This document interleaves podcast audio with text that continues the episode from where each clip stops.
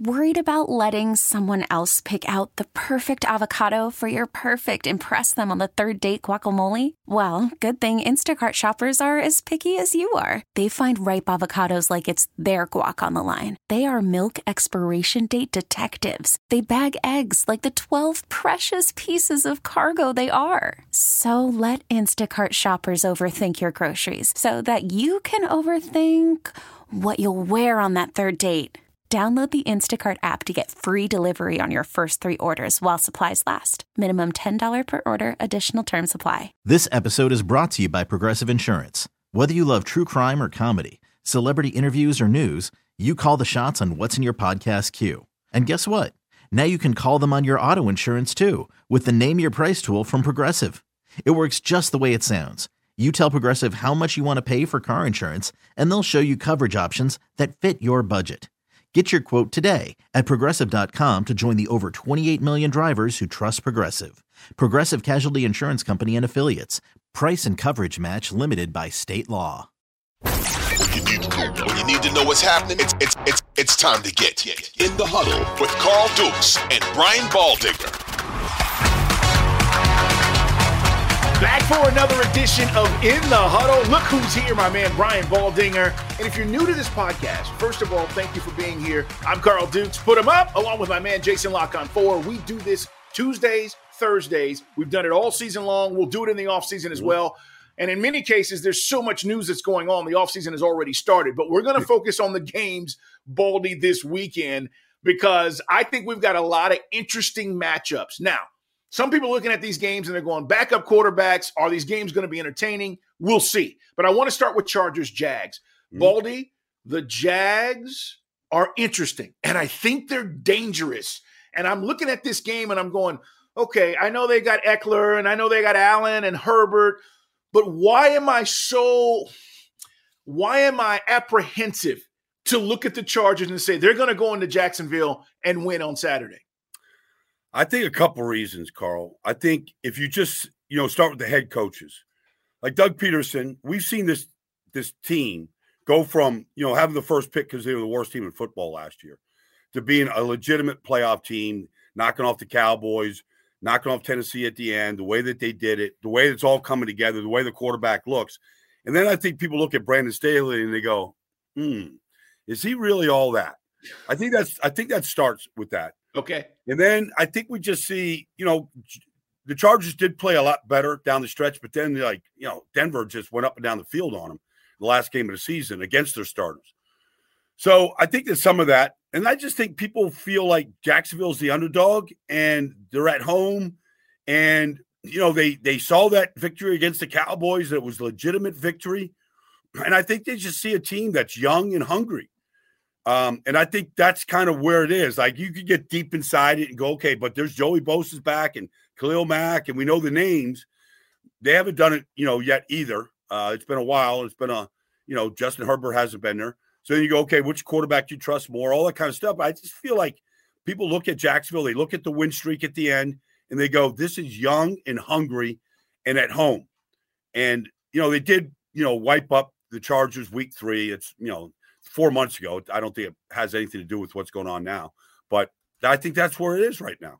Yeah, I agree. That score, by the way, was 38 10, but it was so long ago. I mean, it's like yeah. the Cowboys Tampa yeah, game, Tampa right? Game. Yeah. You know, it, it, happened week one and we were all like, yeah. And then there's so much that has happened during the season. If you're focused on that solely alone and going, well, they beat them before, uh, you're not paying attention to what's been going on. Brian Completely. Baldinger, let's talk about Seahawks 49ers um, because I'm with you on the Jags. And, and listen, if the Jags advance, I just let me say this before we get to the, the 49er game. Yeah. You talk about Doug Pederson. I just think, uh, Baldy, we, we're going to see five teams. There are five jobs that are open right now, right, in the NFL. Yes. Um, Colts, Broncos, right? right. We're going through the list. And my point is, guys, we talk about this in the offseason all the time. You got to get the right guy. And if you get the right guy, it doesn't take long to fix these things. Mm-mm. The thing that Doug Pederson had going for him is they picked the right kid the year before he got there in Trevor Lawrence. They went and got yeah. the guy that they made the right pick.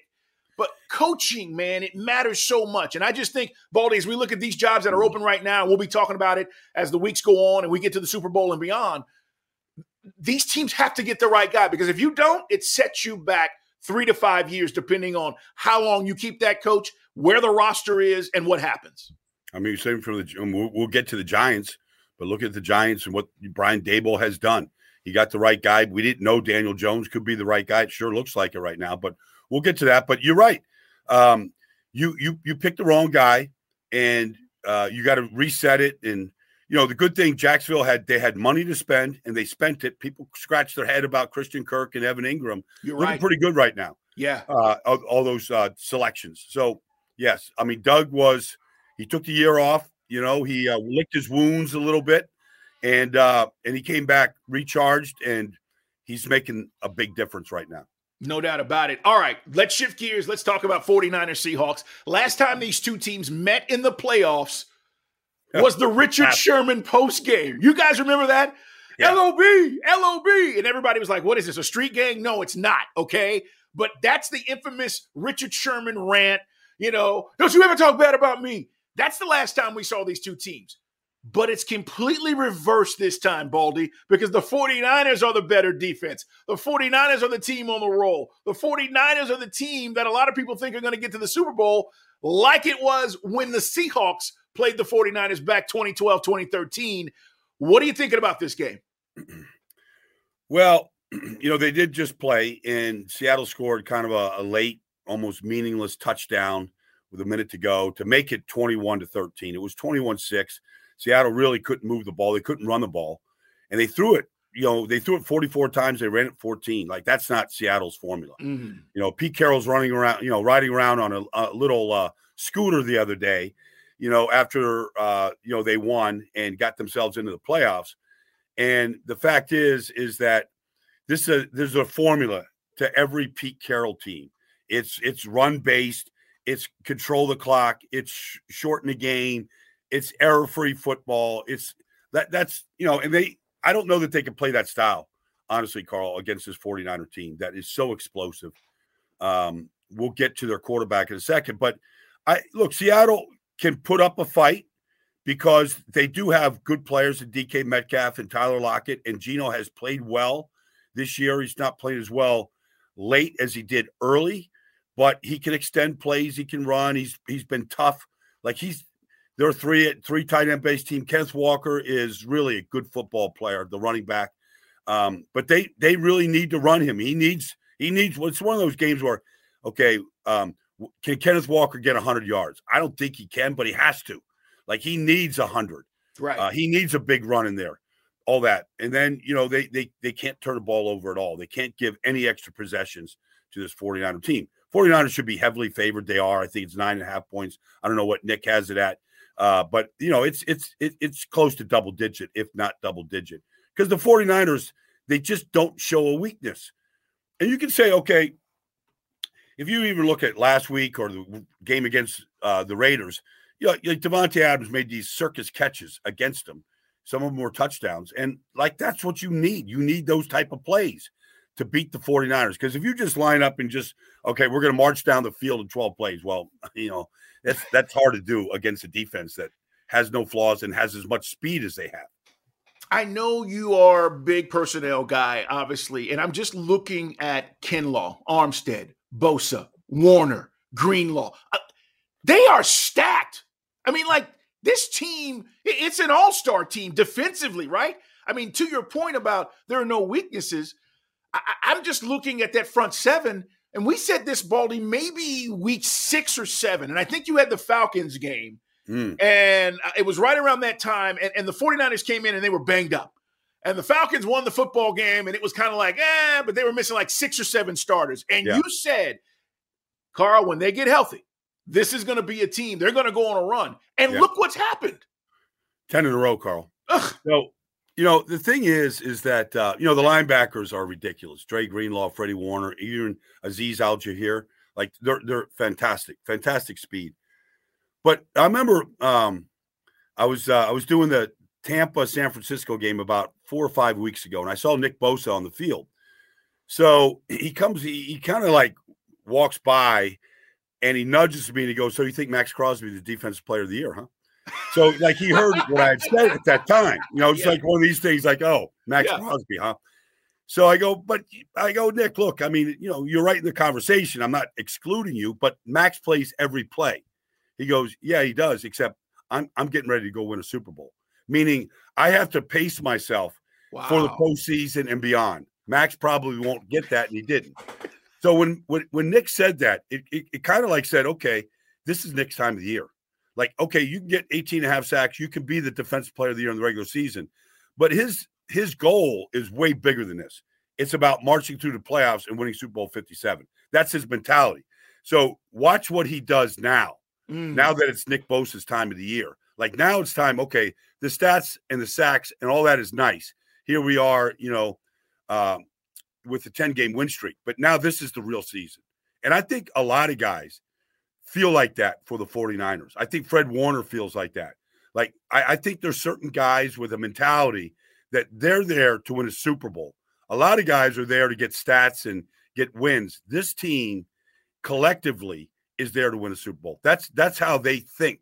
And I think, you know, I don't know if Seattle thinks like that right now. They got five rookies that are really good players. Tarik Cole, you know, Tarik is a really good player.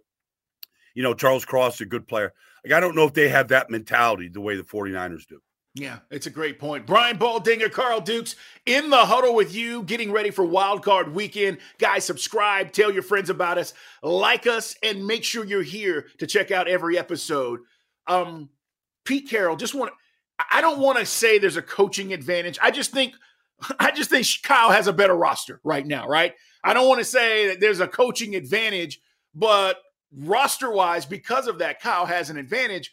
But I do want to give him some props because oh, uh, because no he has done a really good job. Um, and, and, I don't know if we look at Kyle Shanahan as we look at some other coaches around the league.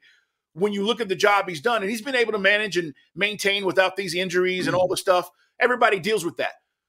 But Baldy, I've said this to you. The guy is brilliant offensively, man. He just is. And look at what Christian McCaffrey has done since he got to, to San Francisco. He was with the Carolina Panthers, and they were, and you know, we we're going to get him the ball. He immediately gets there and has an impact, and that's all because of the system and Kyle Shanahan. And I just think with the system and the defense, Baldy, this is the team I think to beat right now in the NFC heading oh, into these playoffs. I, I look, I, I've said this now that now this is the best team in the NFC. This is the best team in the NFL. It's the best team in the universe. I mean, I've been saying that now. Now, can they be beat? Everybody can be beat. Sure. Sure. Um, you know, it's just, uh, but you know what Kyle's done with Brock Purdy too. Like you know, the the, the vision that Kyle and John Lynch had with the trade with Christian McCaffrey was brilliant because we all know Christian McCaffrey is a talented player, but I don't know if Christian McCaffrey went. I don't know. You know, pick a team. If he went to uh, the New England Patriots, and I'm not knocking Bill Belichick or anybody, but like, would he be the same guy in New England? Would he be the same guy in Detroit? I don't, you know, like this feels like this is the perfect spot for him. The way that they use him, the the, the number of touches he gets, uh, inside outside passing game, like, and, and then the complementary piece to you know what we're seeing from Kittle and Aiyuk and all the other pieces on that team. It seems like the perfect uh, perfect fit right now. Yeah, it really is. All right. Miami at Buffalo. Buffalo heavily favored. Nick Kostos was talking about this, and we're going to talk with him. Um, but we, he was telling me earlier that you know uh, this this number should maybe be bigger because of the quarterback situation. Baldy, is this game going to be competitive with what you know about Miami and how they're headed to Buffalo this weekend?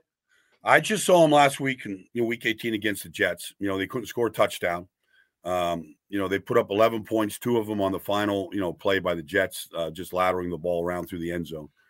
I mean, it was not a pretty offensive performance. And it, I'm not, nobody should knock Skylar Thompson. He's a seventh round pick for a reason. Right. I mean, I think he was a throwaway. You know, he had some success at Kansas State and, you know, he has some, he has some ability. Um, you know, they're, they're just a beat up team right now. I mean, Tyreek Hill was in and out of the lineup last week they did run the ball very well. And then you find out Raheem Mostert broke his hand. And can you play with a broken hand? I don't know. Yeah. I don't want that ball being put in a a running back's hands that's got a broken hand. I mean, he's a target right now. Uh, even if he's carrying the ball with the other hand, like you got a broken hand out there, like, and you're you got the ball and you're running it, and he's an elite player. Like he's a target for Matt Milano and Trey Edmunds and these guys on Buffalo to go, you know, make sure that you tattoo, you know.